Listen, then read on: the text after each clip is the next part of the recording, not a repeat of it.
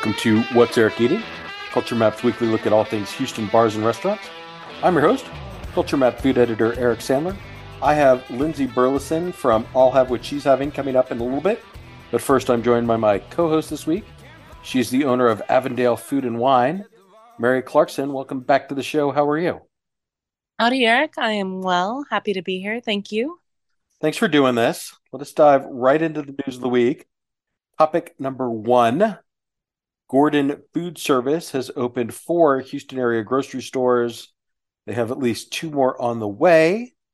This is like a kind of a medium sized grocery store, you know, 20, 20 25,000 square feet. It has a whole bunch of stuff, all the usual sort of meat and produce that you would expect, along with bulk items that are designed to sort of supply small restaurants, catering companies, that kind of thing. Uh, they also have a, a, selection of gourmet, 15 gourmet popcorns, and a steady stream of fresh corn and flour tortillas. Mary, I say all that to say to you, Gordon is is primarily known as a as a restaurant supply company, a, you know, a wholesaler like Sysco or Benny Keith. And so I'm wondering if in your days of operating L'Olivier and Avondale Food and Wine, whether you had any experience in dealing with Gordon Food Service. No, I didn't have any experience dealing with them. I mean, we we dealt with a lot of other uh, distributors. It most reminds me of Restaurant Depot, just in spirit. Now, you can't just go shop at Restaurant Depot if you're a private individual not associated with a restaurant or a bar what whatnot. But the idea of the wholesale uh, geared towards restaurants or larger quantities, it strikes me that it'll have a a lot of that influence plus some regular grocery store influence. They're from Michigan. Um, so, you know, I don't know if this is their first foray into Texas or their first foray into Houston, but it, you know, HEB for the individual consumer here. Come on, we have the best grocery stores in the country between Central Market, HEB. I remember Jamail's as a kid was like my favorite um, little small grocer, but I don't think this is going to put anybody out of business. I just think they probably realize the growth in Texas and they want a piece of the pie. Yeah, I, I, I think that's all right, right? I, I don't think they're I don't think they're intending to put HEB out of business, although I think they would like to slice into their revenue a little bit. Uh, and and I noticed that they're kind of opening in places that are maybe not like in between HEBs or, or kind of away from HEBs. Like, you know, they took the old uh, Belden Space in Meyerland. That's one of the the six locations. They're they're at Westheimer and Dairy Ashford. You know where you'd have to go a little bit farther east to the the corresponding HEB. You know, so so I I think there's a possibility there. And and the other thing is, you know, they they have these bulk sized paper goods, plasticware, all this kind of stuff. You know, very Costco esque. Well, you know? exactly right, right. You you compared it to Restaurant Depot, which you have to have a, a business. You can't. The general public is not welcome to shop at Restaurant Depot. And, and similarly, Costco, you have to have a membership, and that's a hundred bucks a year or whatever that costs. So Gordon is is free, like it's open to the public, and you do not have to have a membership to shop there. So I think just for those reasons, it's compelling. And you know, if they can kind of slot into these underserved neighborhoods, I think they've got a real opportunity. I think the bigger issue here, and for them, if they're very smart, would be to serve communities that are underserved by groceries. Uh, food deserts in our city. I mean, it's crazy to me that we're the fourth largest city in America, and you can literally be in neighborhoods and have to drive miles to get to a grocery store. So if they serve those neighborhoods and have plans on expanding there, that makes me very happy. Um, so from a real estate aspect, and I know this isn't what our show's about, but from a real estate aspect, if you're within walking distance to a grocery store, your home is worth 15% more than if you can't. So more the more the merrier. right. And just thinking about even, you know, from a kind of an up and coming neighborhood perspective, we talk a lot about EaDo and the East End and Eastwood. You nailed it. And there aren't as many grocery stores in that part of the city and and you know maybe this east river project that midway's putting up maybe that's part of their plans but that could be several years away. So I do think there's an opportunity, specifically just fucking thinking about the inner loop in the East End for you know if Gordon can find the right kind of spot, that would that would be a, a real benefit to that whole area. There's so much growth that will happen in the coming years and decades in the East End. The density is not there yet, but this is essential to growth for any neighborhood. And just colloquially, I've been sort of following some of the Facebook posts. People, I think, are pretty impressed. They they like the popcorn, they like the tortillas, they like the meats, they like the produce. Some people say the prices are a little, you know, a little lower on some things, a little higher on others than than you know HEB, Kroger, whatever. But it sounds like it sounds like they have they they've kind of identified their niche and they're you know exploring the opportunity and and I'm always in favor of more choices. So this this works well for me. Agreed. All right, let us move on to topic number two. Upper Kirby Dessert Staple Dessert Gallery announced it will open a second location in the Woodlands Waterway. Mary, Smart. let me. All right. Well, you you anticipated my question. Why do you think that it's smart for Sarah Brooke to bring a dessert gallery to the Woodlands? uh high net worth individuals. I mean, per capita, my dad lives in the woodlands for full disclosure. And as much as I love my father, I hate going to the woodlands.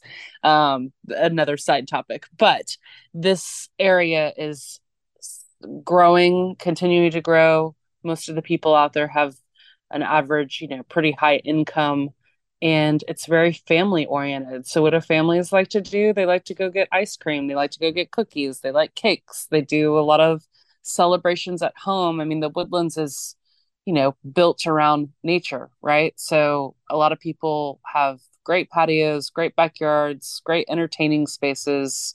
And I'm honestly trying to think of a bakery I like out there, and I can't think of one. So other than, you know, you go into your grocery store or whatnot. Um, so I think this is incredibly smart.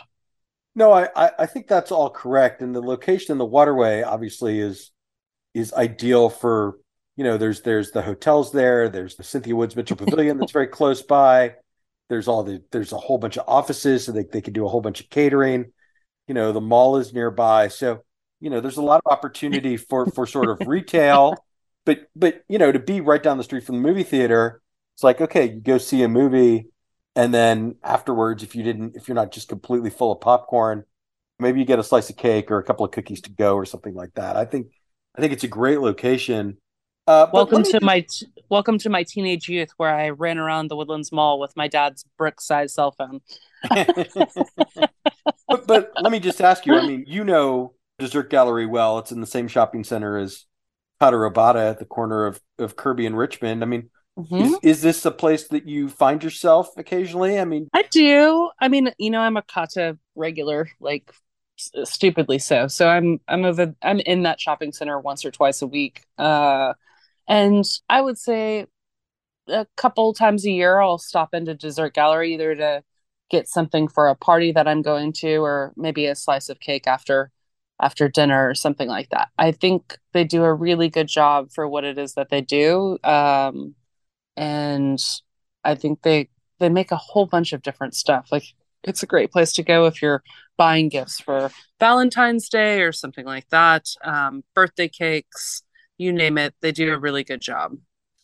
Right. And we're coming up on both Hanukkah and Passover, and, you know, Dessert Gallery always has specialty items for for all the Christian holidays and all the Jewish holidays. So that that certainly comes to mind. I mean, I've I've been eating Dessert Gallery cakes and cookies. Uh, I'm going to say since since the late '90s. High know, school, baby. well, I was, I was, I, I think I was in college, but that's because I'm a little older than you. But I, yes, you I, are.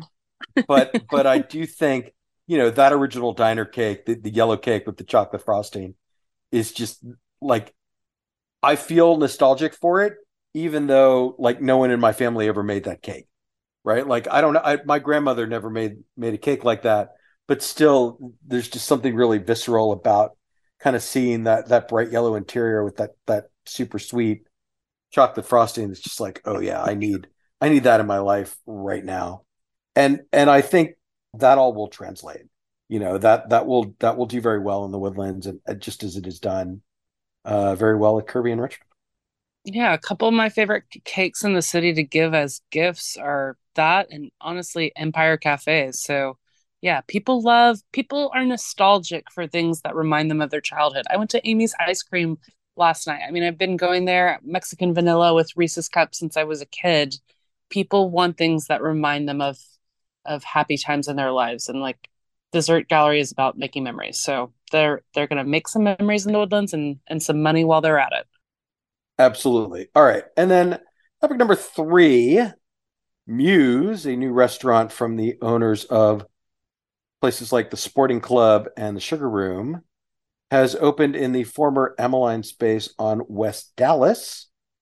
The the pictures are incredible. They've got this like dark interior with these cherry trees inside, and then EJ Miller, who we know from his time at Riel, and he worked for Randy Key at Saltaire Seafood Kitchen before that, and then he was Michael Mina's man in Houston at, at International Smoke. Is leading the kitchen. It's a super eclectic menu. Mary, I say all that to say to you, I mean, this is uh you know, this is this is a really bustling area right now. This this River Oaksy, Montrose, Allen Parkway, area is just absolutely blowing up right now. You know, you think about Clarkwood, Andiron, the steakhouse from the pit room guys is coming is coming real soon. Georgia James relocated nearby. Passarella, the underbelly Italian concept is coming there. Brasserie 19 has new energy now that it's under Charles Clark's sole ownership. There's more stuff coming to the River Oak Shopping Center every Friday. right, right. River Oak Shopping Center has a whole bunch of new stuff. Zante uh, that opened last at the end of last year uh, has a lot of energy. There's Albi, a kind of high energy Mediterranean concept that's coming soon. There's the Harlow district where Horizon's new restaurant is opening. That's also on West Dallas. So there's just a, a ton of energy in this little pocket of the city, and, and so so just give me your thoughts on Muse. Like, how do you think that kind of fits in with everything else that's happening around it? For full disclosure, the landlord of this building is one of my clients. So I am intimately familiar with um, this concept and how it got here and and everything else. I personally thought it was going to be given the background of the operators of this, I thought it was going to be and I haven't been yet, so you and I need to go, but I thought the it felt like it was going to be more nightclub vibey and and judging by the pictures and all the first rounds of press that I've seen it it does feel like it's going to be a serious restaurant, which makes me happy because I think there's uh, you know a lot more longevity in a concept like that. I think the chef is talented. The building is beautiful. I don't know how many people remember Emmaline, but that was the restaurant that was in here before that was owned and operated by the landlord uh, of this building. And I think it's a good location. You're River Oaks adjacent. You're very central. I mean, Clarkwood is crushing it right now. B19 has new life. All these new restaurants that are popping up up and down West Gray, some of them in River Shopping Center, some of them slightly outside of that. Um, the pictures look stunning. I've seen a lot of our friends over the weekend post there. I'm intrigued and interested and, and thinking that they're poised to do very well there. Right. No, I, I, I think all of that is well said.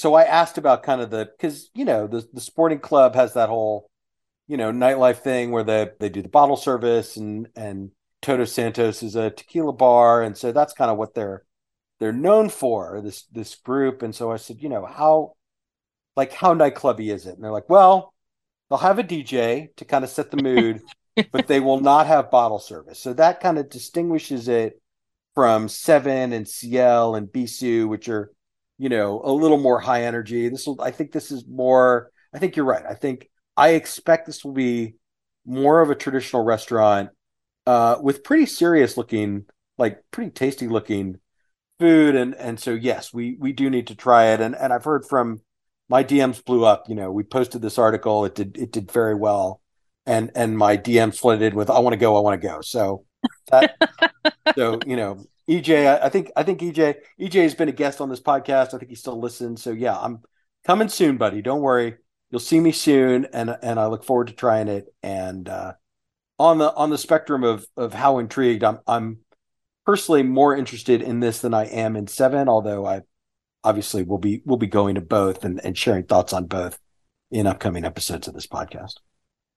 I feel like obviously it's not CL, but I feel like it's kind of in the same genre, less performance, not bottle service. I get it, but CL has a very, you know, chef driven, food oriented food program, just looking at the caliber of their staff. So this whole entire genre of dining, Houston didn't really have um, prior to this past couple of years. I mean, not like this. So I'm I, I want to see if all of these concepts can pull it off. Uh, I don't come from this world. Like I don't come from the club world or the, you know, sports bar world. So I'm always, always like to learn from others and, and see what they're doing and how they do it. So I'm excited, excited to try this one.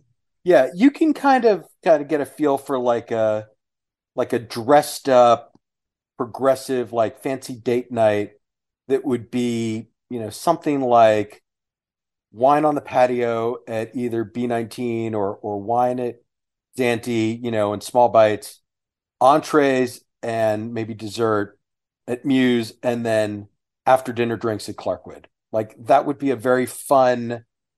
I want to go on that date. yeah, that would be like a really like dressed up kind of special occasion night out for for CNBC types. Not that we walk anywhere in Houston, but but you could you could even walk it if you were really ambitious.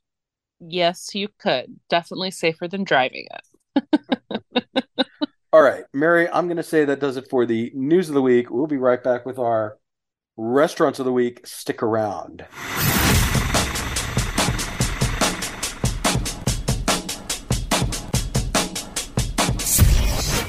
Mary, for our restaurants of the week, I want to talk to you about PS21. This is the new French restaurant from two of Houston's favorite Frenchmen, Chef Philippe Schmit and the French cowboy. Yes, the French cowboy and front of house specialist Sebastian Laval, who we know from a whole bunch of restaurants around town, including L'Olivier. Uh, he That's opened right. Mad. He opened Mad. He worked at La Table. He worked at La Coloniale. He consulted on Musafir and CL. Like Sebastian's got an extensive resume. He's obviously someone you've worked with and know well. So I'm just going to throw it to you. What did you, you know, you kind of when you walked into PS21, what were your initial impressions of of the space? Uh, well, it's walking distance to my house, so I love that.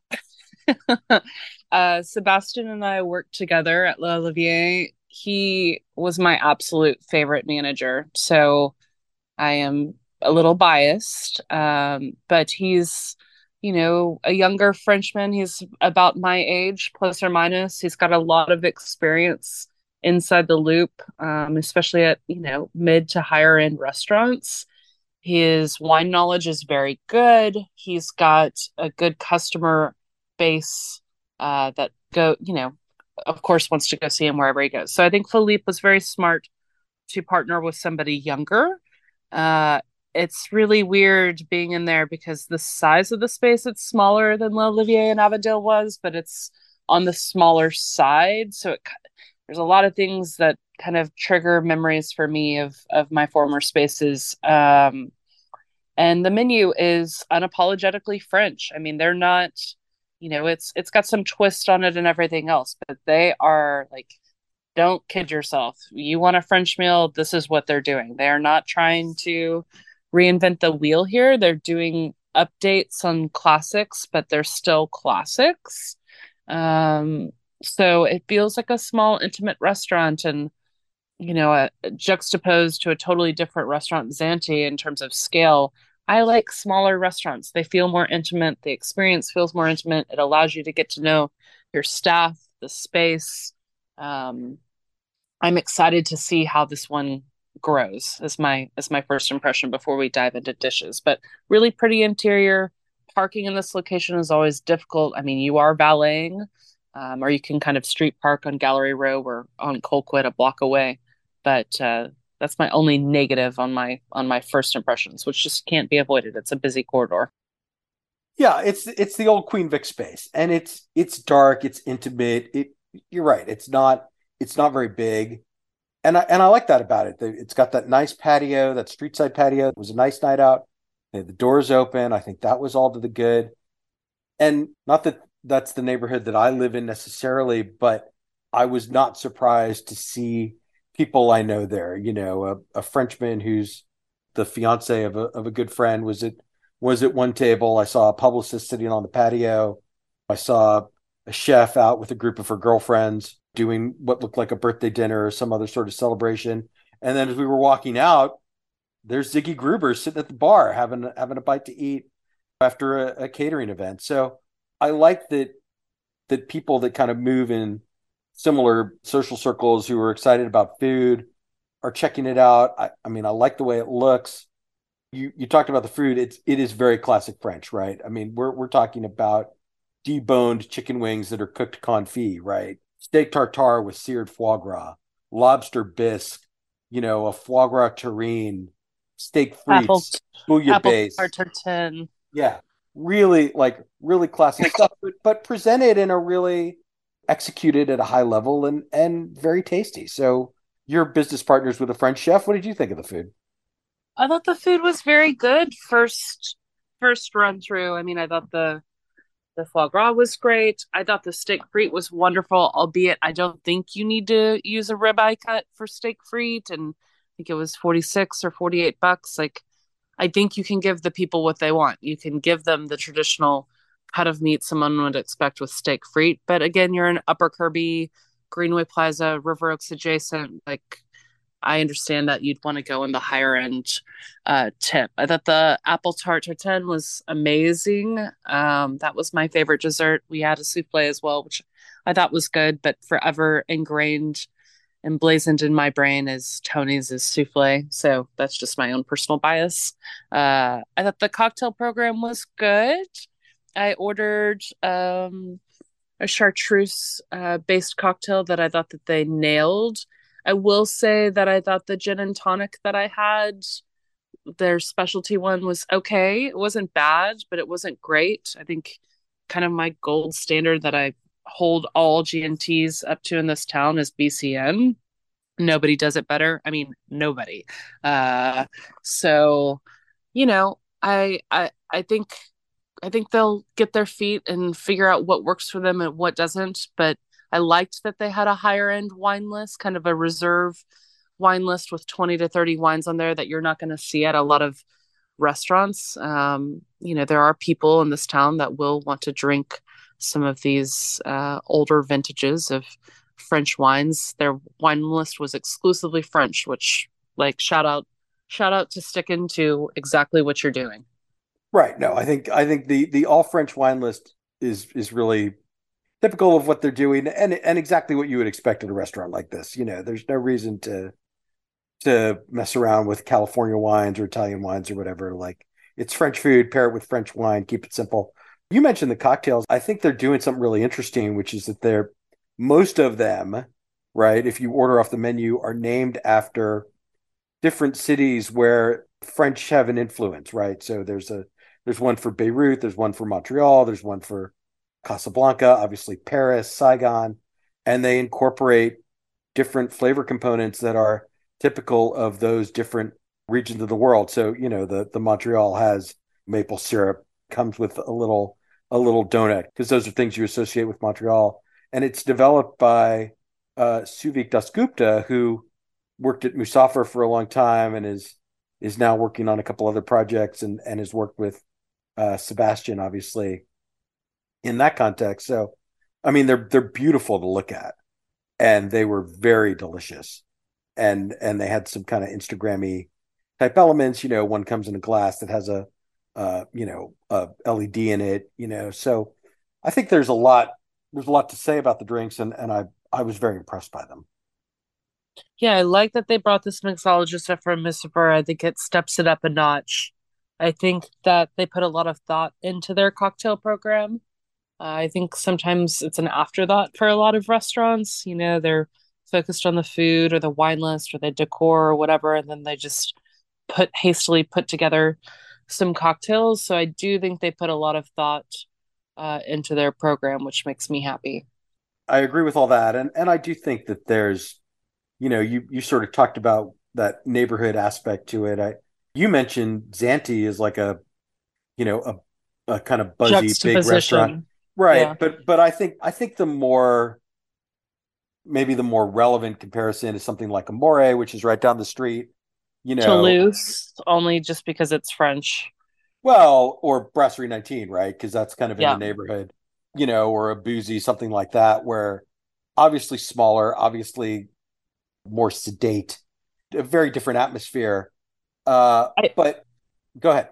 I think the only thing that might hurt them here versus, I, I think it is comparable to Amore, even though Amore is Italian, but in terms of scale, B19 has that patio and it's a C and B scene power lunch spot, power, you know, brunch spot. So they have that. And Toulouse also has that patio. So I think this is going to be more for people in the neighborhood surrounding neighborhoods and more of a date spot and more intimate, right? People are going to be driven to come here because of the quality of the programming, not because it's crazy CNBC. And the way this restaurant is laid out, you can't see the whole restaurant from any one angle. So it's intimate on purpose. No, and, and I think that's to its credit, right? I think I find yeah. that very appealing. I like it right when you want right when you want that CNBC and energy, Zante B19 Toulouse the patio, whatever. PS21 is not going to uh, affect their their business in the slightest. No. When you want like a really well executed French meal cooked by a French chef paired with French wine overseen by a, a French sommelier, this is the place. And and I I can't really think of anything in Houston that's quite like it right now you know, maybe Cafe Rabelais or something like that, but this is a little more a little more contemporary.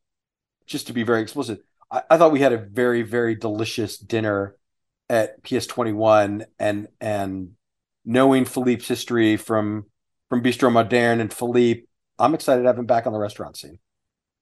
Yeah, it's been a minute. I mean, it's it's been a while. I think Sebastian gives great tableside service. I mean, people that want to learn about wine and want somebody to really take care of them, especially if they're pouring a more expensive bottle. I do think there's a value in having sommeliers in this city. And I think, you know, COVID took a lot of that away in a lot of aspects for people that are in the Som community. And, you know, people people want experiences, they want service, they want somebody to take care of them. They want to feel like they're transported somewhere else. And I don't know Philippe as well as I know Sebastian, but Sebastian does an excellent job of taking care of his customers. So that I love. All right. So just to just to put a pin in this, you'll go back to PS21. I will. I'll even take my mom. the ultimate the ultimate compliment. All right. And then just briefly, I want to talk to you about Theodore Rex, which you know has been in the been in the kind of the social media news just a little bit. It was the subject of a review in the Infatuation that was not very complimentary, and uh, we're not we're not going to engage in media criticism today. We're not gonna we're not going to discuss the the merit of the review. The, the Eric, author. Eric, we we've all we've all been there, right? I remember your days when you used to go hard in the pain, and this is this baby girl's first foray out the gate. So right, we don't so need to talk about it. that, that that's right but people are entitled to their opinions. They're entitled to express those opinions. I I have no, you know, that's fine. But it but it was but but I did have but it did sort of prompt me to think, oh, I haven't been to I don't think I I went to Theodore Rex at all in 2022 and and it had it had been about time for a revisit, so we went to we went to Theodore Rex. And and I know this is a restaurant that you eat at semi regularly. You and you and uh, the sommelier are, are good friends, so you know I don't. Are. So let me just ask you this, right? Because you know it's been about five years, maybe maybe even six years since Oxheart closed and evolved into Theodore Rex, right? That's yes. 2017. So, what do you? Where do you kind of place that restaurant in the hierarchy or or in the in the universe of, of Houston, like how do you consider it based on our based on your meals there and, and our experience, our recent experience then? Uh well, okay, here's what I would say. I have been dining in Justin Yu restaurants since the beginning, uh, since Oxheart. And where it stands today is my absolute favorite version of it. Um, I I think Justin is immensely talented and one of my favorite chefs in the city. But what's more important to me today is the talent of the women that are leading this restaurant, whether it be the sommelier, whether it be who who is a dear friend of mine, Sarah, but Kaitlin Steets is is cooking incredible food. I think it's a coherent uh, food program, and you know, one of its criticisms is that it just doesn't get you know they don't change over the food enough. But the m- menu that we most recently had, fifty percent or more of those dishes were new over the last time I visited, and I visit that restaurant often. Um, the the highlight for me is what Sarah's doing with the wine with the food. I think really cohesive exp- you know, I, I love wine unapologetically, but I love wine with food most importantly and she nails the pairings and that for me is the kind of experience that I want. I want to be able to have a delicious dish with a wine that complements that food and makes it sing and brings out the best of it. And there's very few restaurants that I go to. I, will go to a restaurant where I have great food or great wine, but very rarely do I have both. And this restaurant checks a lot of boxes for me in that regard. Yeah, you know, I, you know, I'm with you. I, I think the restaurant, from from my perspective, has settled into kind of a comfortable middle age. Right? It is not it's not that it's not culinarily ambitious because the you know it executes its dishes at a at a very high and consistent level but but i do think the the sense that the menu doesn't change very much is there are staples right the tomato toast is you're you're always going to get the tomato toast the the mung bean crepe was on there when i was there in 21 it's it's obviously still there the beef dumplings have become uh, a staple. The the roast chicken in, in French curry that we had is very much a staple. The the beef with the the mushrooms that's a you know maybe the maybe the cut changes here and there, but but that's some version of that dish is always going to be on the menu. But but at the same time, like, do I care? Right? Like, as long as it's delicious, do I do I? If care? your food's fire, I'm here for it, and their food is fire. I mean, tomato toast is still on the menu, but it's a different variation. I don't always order beef at restaurants because I can have the best steak in the city at my house a lot of the times. I mean, sorry, it's just facts. But their roasted cap of beef, the chestnut mushrooms, the leekash, like that's a dish that isn't large in quantity, but is large in flavor. I mean, it's it's like beef butter. I don't even know how to describe it other than that. It melts in your mouth. It's full of flavor. Um, right, and we had those ricotta, that ricotta pasta that was new on the menu that I really enjoyed. Um, that was incredible. That ricotta is so delicate. Right, and you know, you talk about the wine list. We kind of pushed Sarah a little bit, right? We were there for a good time and, and know, a long time. indeed, indeed, and and and she said, "Well, you know, do you want a traditional pairing or do you want like an out of the box pairing?" And we said, "You yeah. know, what, why don't you why don't you give us both?" Which is not something that most people would do, I think. But but that that that the wine list has that kind of depth where she can she can hit you with you know some pretty classic producers and and varietals and that and that's all good. Or you can get real nerdy with the the natural wine stuff which is where her passion is. I think that's exciting. And i will say you know we went on a monday night and the restaurant was full right? It it, it was basically full when we sat down at, at 6 or 6.30 or whatever time the reservation was, and it stayed that way until we left, which was uh, well in the evening because, like you said, we we kind of took our time there, and and so I think it's I think the restaurant is vital. They had a they had a private party going on. We had a, a very delicious meal. We had wonderful service. You know, they've got a, a new GM, Stacy, who's worked all over the place, Pax Americana, Squabble. You know, it was great to see her kind of running the dining room after uh, their longtime general manager left Houston. So I approached this meal with with a little bit of trepidation about because I had I had T Rex as, as Houston's fourth best uh, restaurant in, in 2019, and and when I did the top 100, I don't I don't know. I, I think it's still probably a top 10 Houston restaurant for me based on our meal and and you know it James Beard semifinalist for a standing hospitality and and with the caveat that obviously we we know them and we got a heightened version of of what they do for everybody. I I, I would say it's it's worthy of that recognition too. I, you know, this restaurant, I only go to places time and time again where you can feel that the staff is enjoying what they do and that they have a good time. They're having fun doing what they're doing. Like they're playful, they're energetic, they want to give you a good experience. It feels good to walk into that building.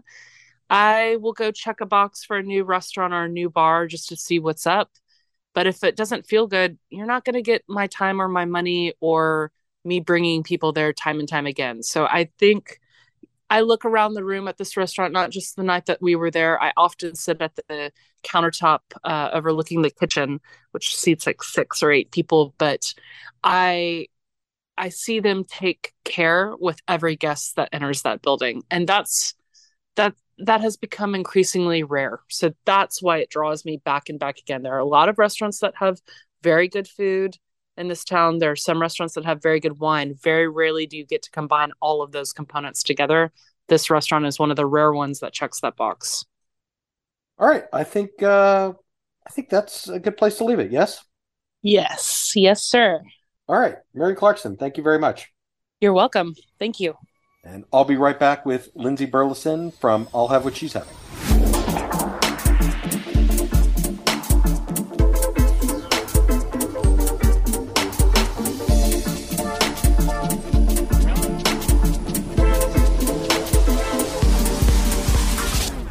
I am joined this week by the owner of Two Headed Dog, a bar in Midtown. But this week she is here on behalf of I'll Have What She's Having, a nonprofit devoted to women's health and the restaurant industry. Lindsay Burleson, welcome back to the show. How are you? I'm good. Thanks for having me. I'm really excited to talk about all the programs and kind of what I'll have, what she's having pivoting to. Yeah, thanks for doing this. I mean, you know, I had Lori Choi, one of the founders of I'll Have What She's Having on a few years ago, uh, I think with Erin Smith, even from Feges Barbecue. So, you know, I think, you know, some of the audience probably has some background. Some people have probably been to some of your events, but why don't we just kind of start at the beginning? Why don't you just sort of explain kind of what I'll Have What She's Having is and, and kind of what y'all do? Yeah, so I'll have what she's having formed in 2007. Uh, Dr. Lori Choi is she was part of the food and beverage industry front of the house for years. And then as a doctor started seeing all the kind of policies and laws that were putting in place against women at the time and just preventative health care as a whole and got with a lot of women in the industry. And they came together and and started this kind of concept where they wanted free wellness checkups for women. They wanted women to be able to get access to mammograms if they didn't have insurance and worked in the food and beverage industry. And that's now been going on uh, since then and I'm sorry, 2000, I want to say 2017. Sorry, not 2007. Um, yeah. And so I kind of jumped on with the program about two years ago when we really started doing the fight for reproductive rights in Texas, Texas being a battleground state for that. And we really started focusing on preventative health care and what that looks like for somebody that's uninsured in the food and beverage industry, especially when we talk about the uninsured in Harris County and just services people aren't keeping up with because one they can't afford them. Two they have they don't have access to understanding the healthcare system because they've never had proper healthcare. And so that's really what we're working on is education and free services for the uninsured in the food and beverage industry. Not just women men and women. All right. Well all right. Let's uh, you've given me a lot to work with but let's I, I mean kind of discuss the scope of the problem with me because you know, you, yeah. I mean, you know, people who don't know your background, I mean, you worked at Poison Girl, you worked at Grand Prize for a long time. Now you're a small business owner. Mm-hmm. In your experience, what percentage of hospitality workers are, I guess it's more pronounced, right? If you work for a big restaurant group, if you work for Landry's or Pappas or something like that, you probably do have health insurance. I know, I know some of the smaller groups offer that to their employees, but like how prevalent is this?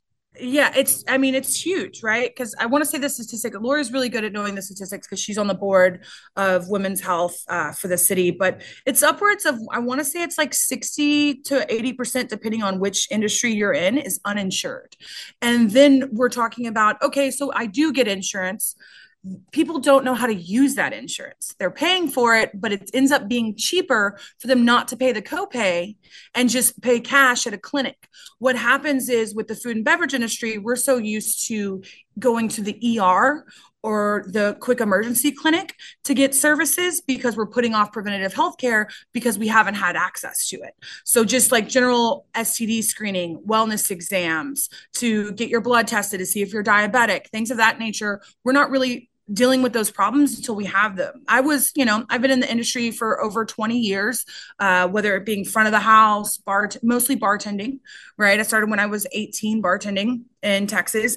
And but I did I was an elementary school teacher for 6 years and I had really great health insurance. And during those 6 years, I can tell you navigating the healthcare system with good health insurance was very difficult. And when I lost that health insurance, I went without of a lot of stuff because I didn't have money because anybody who's you know working for thirty thousand to sixty thousand dollars a year with no health benefits, it's very hard to prioritize. Yeah, I should get a mammogram, but that mammogram is going to cost you about five hundred dollars. You're going to have to go see a physician to then get a reference to get the mammogram, get the mammogram, and need to follow up with your doctor again in case you need a biopsy. So that's putting you out about eight to nine hundred dollars. So am I going to do that, or I'm going to pay rent?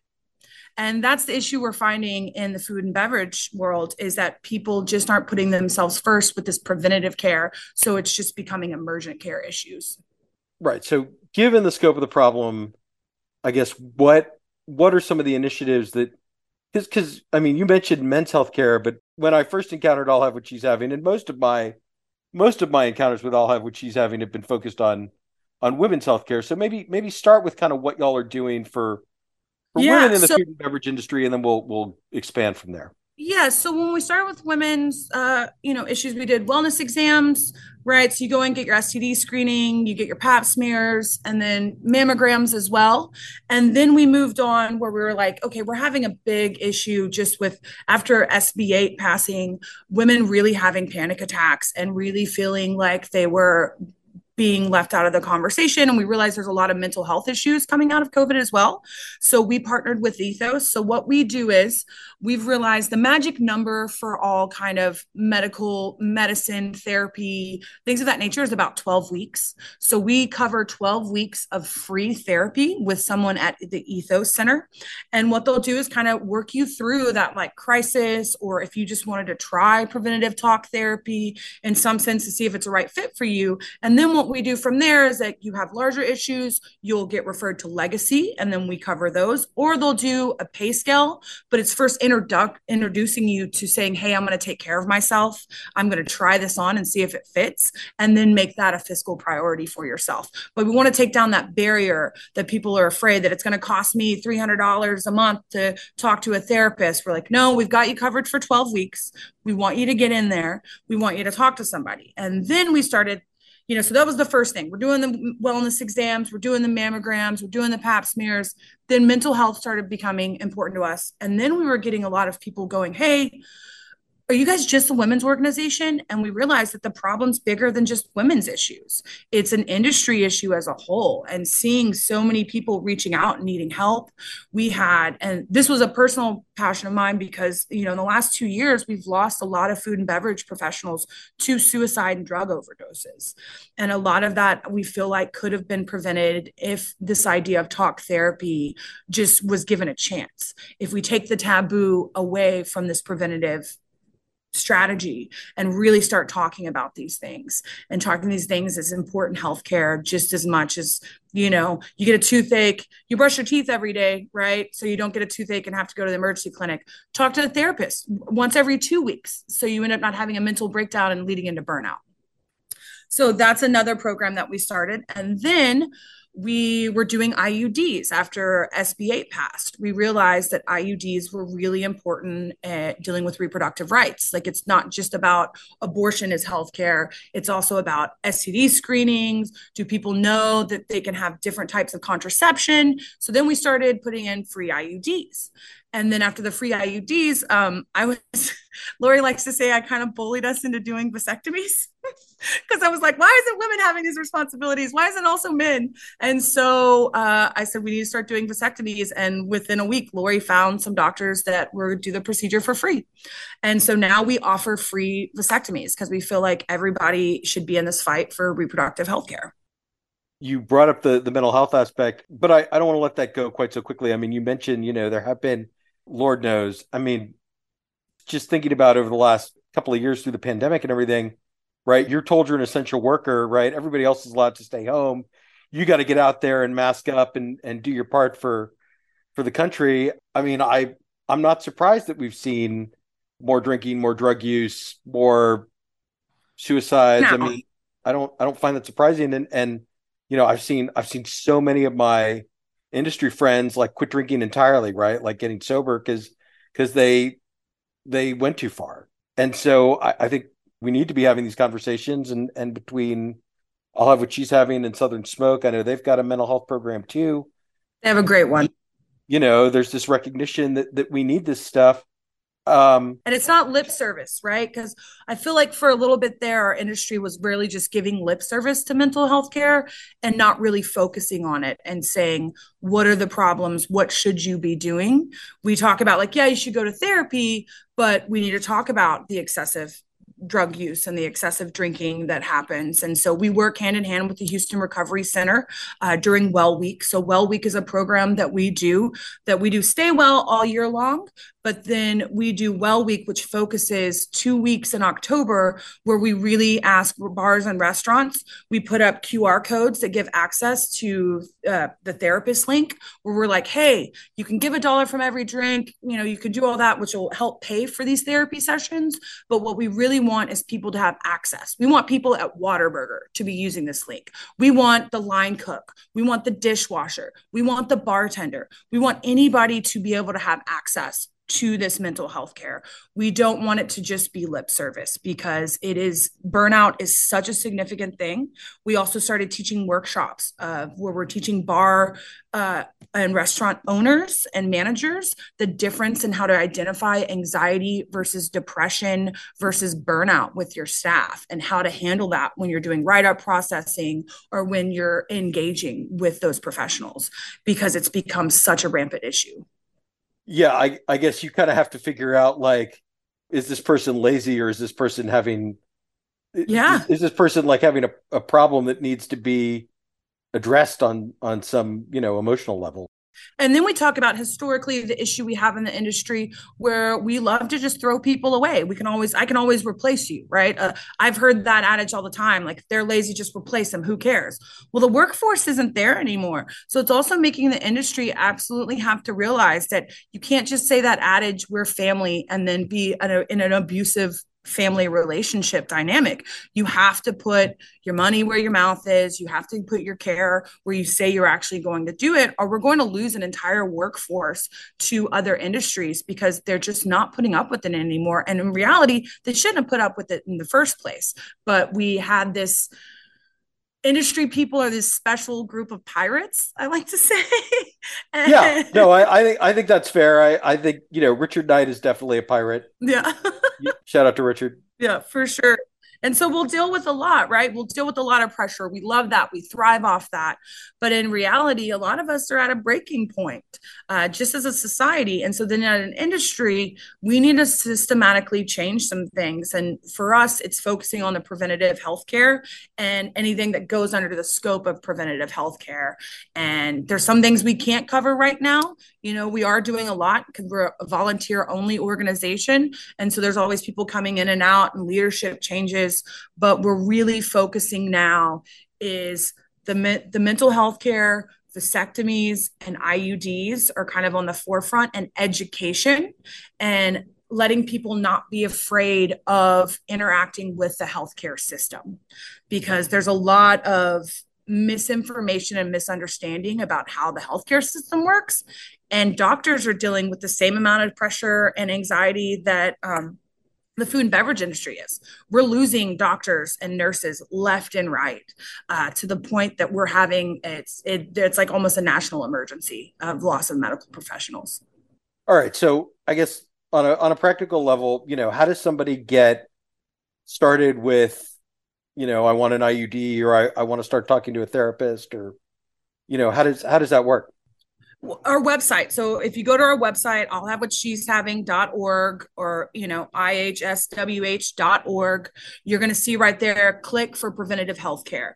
And right now we have our sign up system's pretty, it's pretty straightforward. You click what you're interested in, you fill out the pertinent information, and then you write a note in there at the bottom where it's, hey, I want this healthcare. Hey, this person referred me. Like if somebody is listening to here and they go fill that out, that note section said, I heard that I could get a mammogram via, you know, the the What's Eric Eating podcast. I'm really interested in that.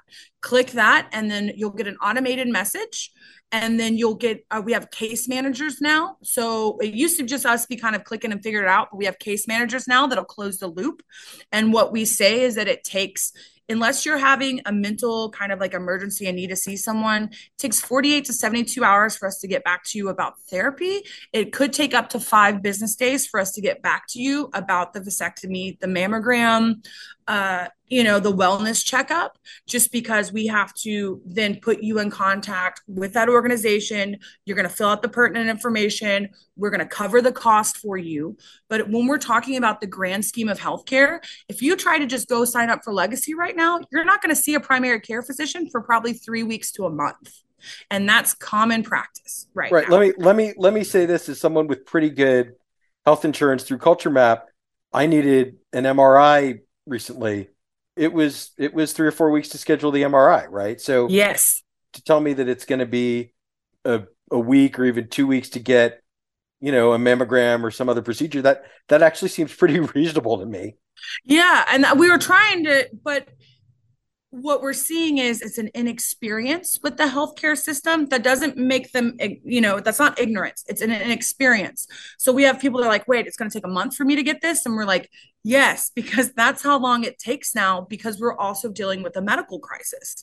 Those services just aren't as easily accessible as they used to be. So we're trying to take down that barrier. We're trying to take down the time barrier. We're trying to take down the fiscal barrier and cover what we can. So, like with the mammogram, what we do is we used to do it once a year, but we're doing it twice a year now, starting this year.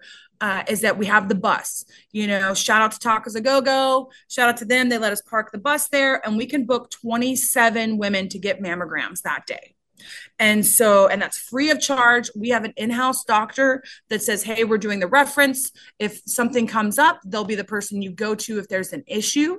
So we do all that in house. So we're taking what would have been three visits down to one visit in the bus, an email, and then we cover that next follow up because we want to take down those barriers because what's great is that we partner with really amazing organizations. So the Rose, which we love working with, the rose can then help you find if they do find something in your mammogram the rose can then help you find financial aid. That's what they're there for is to help you find financial aid afterwards doing the mammograms because no woman should die of breast cancer in houston texas uh, because of the inability to pay for it. And so there are plenty of services out there. So that's why we really work with these organizations like the mental health care providers. The people that i know personally have gone through that that have gone through therapy are still seeing those therapists on a sliding scale or a pro bono uh, after they've met someone because they're seeing that there's a need for the industry to be able to have access to these um, services. Right, and and if they find something, it might not be cancer. Like some, you know, we have a friend Yeah. who posted on her social media that they found something, and then it was benign. And I mean, Yeah. that's just like incredible peace of mind. You know, like it's checked out. I'm good. Yeah. And it, it and we don't it's because now the age is lowered too, right? Where they say you should be 35. And I didn't know, right? If you have someone in your immediate family who's had breast cancer, you should be checking up 10 years before they were diagnosed. So say they got it at 40, you need to get the checkup at 30. So what we do, you know, you have to be over 35 to make the bus, but if you can't make the bus and you wanted to go to the Rose and get a mammogram next week, we if we can get you into that appointment, we will get you in. 100% and set you up. You don't have to just do the bus days. Like April 1st, we're having our next IUD and vasectomy day. And I've now reached out, I probably reached out to 15 business owners in the last couple of days and said, hey, if you have anybody on your staff that wants a vasectomy, we have three spaces open. So we filled three of them because we have, we can do up to six on one of these days. And then we're still booking for May. So we have this care where it's like right now, like you say you make 30 to maybe $60 a year, right? That's what I make. They're not going to spend $2,000 on a vasectomy. They're not going to spend eight, $800. And it's also taking you upwards of two months sometimes to get in for one of these appointments. If it's non emergent, we're getting people in monthly for these procedures. Right. So, so once again, anybody who works at a Whataburger or an IHOP, we want to get you a vasectomy if you're done having babies. Do your part.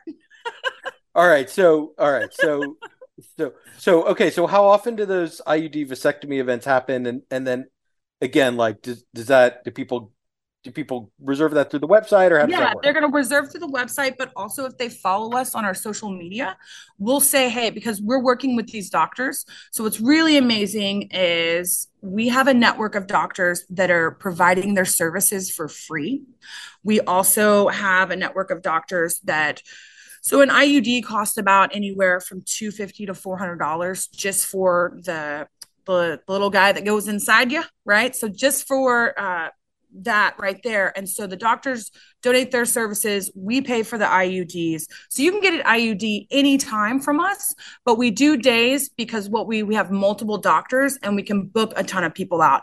Because what we've realized if we say, hey, you can sign up and get this all the time, we hit up our doctors. Our doctors call the people that signed up. They don't answer. I don't know this number. I didn't respond in time. So, what we found is we really push for these days. People are more likely to follow up with their care because bartenders and restaurant people are really great about no showing or showing up late. Right. no. Well, and, and, and I found even in my I found even in my own life, right? If you say, Hey, I haven't seen you two headed dog in a while, come by anytime, I'll be like, Sure. And then you'll never see me if you say, yeah. "Hey, meet me for a drink Tuesday at seven o'clock. I'm running this great special. I want you to try it." Like ninety percent of the there. time, you'll get me there. So, you know, I think I think specificity is important. yeah, yeah. Specific times, making an event out of it, and yeah. then there's there's a little bit of peer pressure. Like, okay, yeah. I'll see you there. You know, where you at? I missed you. Come on, come on down. Right. And that's an, another thing with this is that we have one in April. And so April 1st is the next one. So we do have, I want to say we have probably like five or six more IUD spots. And if they need, because we do have to, they need to do some pre work, right? You have to talk to the doctor before, see if you need to come in, see if you've had complications, see if you need to do the blood work. But once they do that, we kind of get you on. We try to sign everybody up about a week before. So we'll probably do the cutoff in tomorrow or the next day for the April 1st. So I don't know when this is going to air, but in May, we'll still be looking up. So people can, when they do sign up, can put in the notes, I want to sign up for the next day. Let me know when that is. And those are the first people we go to reach to book those appointments because it is dependent on the doctors having time to do this. And we're really lucky that we have the doctors in April and we also have them in May. Right. So just for the audience, you and I are talking on a Monday. This podcast comes out on a Thursday. So by the time people are listening this, the April 1st date, it's too late. But the yeah, but they can they can get in they can get on the list for May. Yes. And so don't they should they can say like, hey, I heard about the April 1st date. I want to get in on May.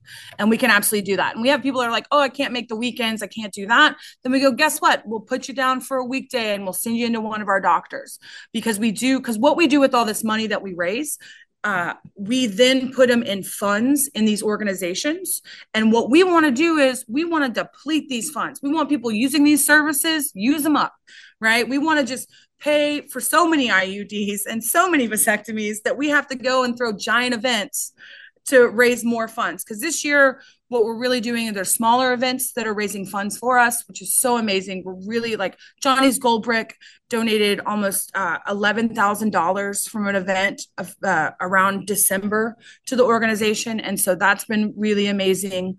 Um, and that's for like IUDs because of Johnny's Gold Brick. We we got you covered. Let's go uh, which is so amazing. And then we have smaller, like Trash Panda did some events in collaboration with some brands. It was really amazing. And then on May 7th, we have our giant event called Rock and Roll Picnic that Elaine Dillard's helping put together. So it'll be all star chefs, it'll be all star bartenders, bands, musicians. People can come out, and all those funds go directly to services.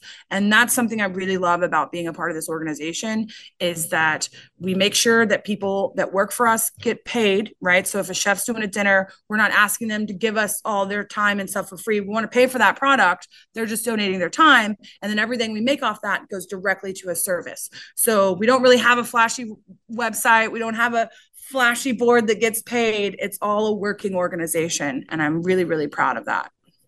All right. Yeah. So so talk to me a little bit more about programming because like you said, you you do these, you know, I went to an event at at the Continental Club last year that you guys put on. Mm-hmm. I bought a Galentine's Day delivery bag. How with, was that, by the way? It was very delicious. There were lots of fun snacks and sips from all my favorite, you know, female owned or managed uh, bars and restaurants. I really enjoyed that. And all that money went to pay for the mammograms. So everything from our Valentine's bags, all the money we made off those went straight to mammograms and the bus the bus event was two days later. So it was really great to see that direct that fundraising go to pay for something like that. Well good well good. Then i'm, I'm glad i could do my part for mammograms. Thank you. Tell me tell me more about tell me more about what's going on in may because that that sounds like a big deal. Yeah. So may 7th we're going to be at last concert cafe. Uh, i think ticket sales are probably going to go up mid-april but it's really great because we have you know, I don't know if people know the the types and statures of the chefs that help out. We used to do our Father's Day event there, but so we have like big name chefs that are coming out, big name bar stars, and so what'll happen is you pay for a ticket, you come in, you get to see. I think we're booking like five bands, so it's like all day music festival in that large, like beautiful backyard that's also covered, so we won't get rained out, which is great. We're gonna have amazing cocktails. Uh, so the way we'll do is we'll have five kind of shifts of bartenders we'll all be making these cocktails and serving those. So drinks are included uh, snacks you know that you can get like the picnic baskets that's included from the chefs. And then we'll have elevated experiences. We're really exciting. We're going to have an elevated experience from teeling whiskey hal brock will walk people through all, like all their SKUs so there's options to have elevated experiences. There's also going to be a giant raffle where it's local artists dinners bars restaurants uh, we'll have a grab bag thing. It's going to be crazy crazy. I'm so excited about it. There's about 10 of us working on organizing this event. It's it's spearheaded by Elaine Dillard, who, if you know her, she does Butcher's Ball. Uh, she does all the art car stuff. So she knows how to throw a party. Yeah, and and I this so this is the event, the, the equivalent event that I went to at the Continental Club last year. Yes, we're just yeah. So we had it at the bigger Continental and better Club last year but we needed more space. We needed a bigger stage. And so we're really lucky. I don't know if you've seen the renovations at last concert, but it's slowly become I love the Continental Club. I'm probably at Big Top twice a week catching live music there but I recently saw a show at the Last Concert Cafe, and the sound was amazing. Uh, the area is just so different. It's different from those uh, Wednesday kind of hula hoop days. It's now like a really large music venue, and it's a pretty special place. So we're really lucky that they're donating the space to us. All right, that seems like a good place to wrap it up. Is there anything else you want to talk about that's going on with I'll Have What She's Having? Um, we are doing, there's a couple things that we're doing. We have started a weekly state of reproductive rights, kind of like mini vlog, if anybody wants to tune into those, if they don't follow us on Instagram. And it's really just walking people through the changing laws and what's happening. Uh, so the first one we did, we talked about some House bills that are coming out of committee. Today, we talked about uh, three lawsuits in the state of Texas and what that means in the future of reproductive rights.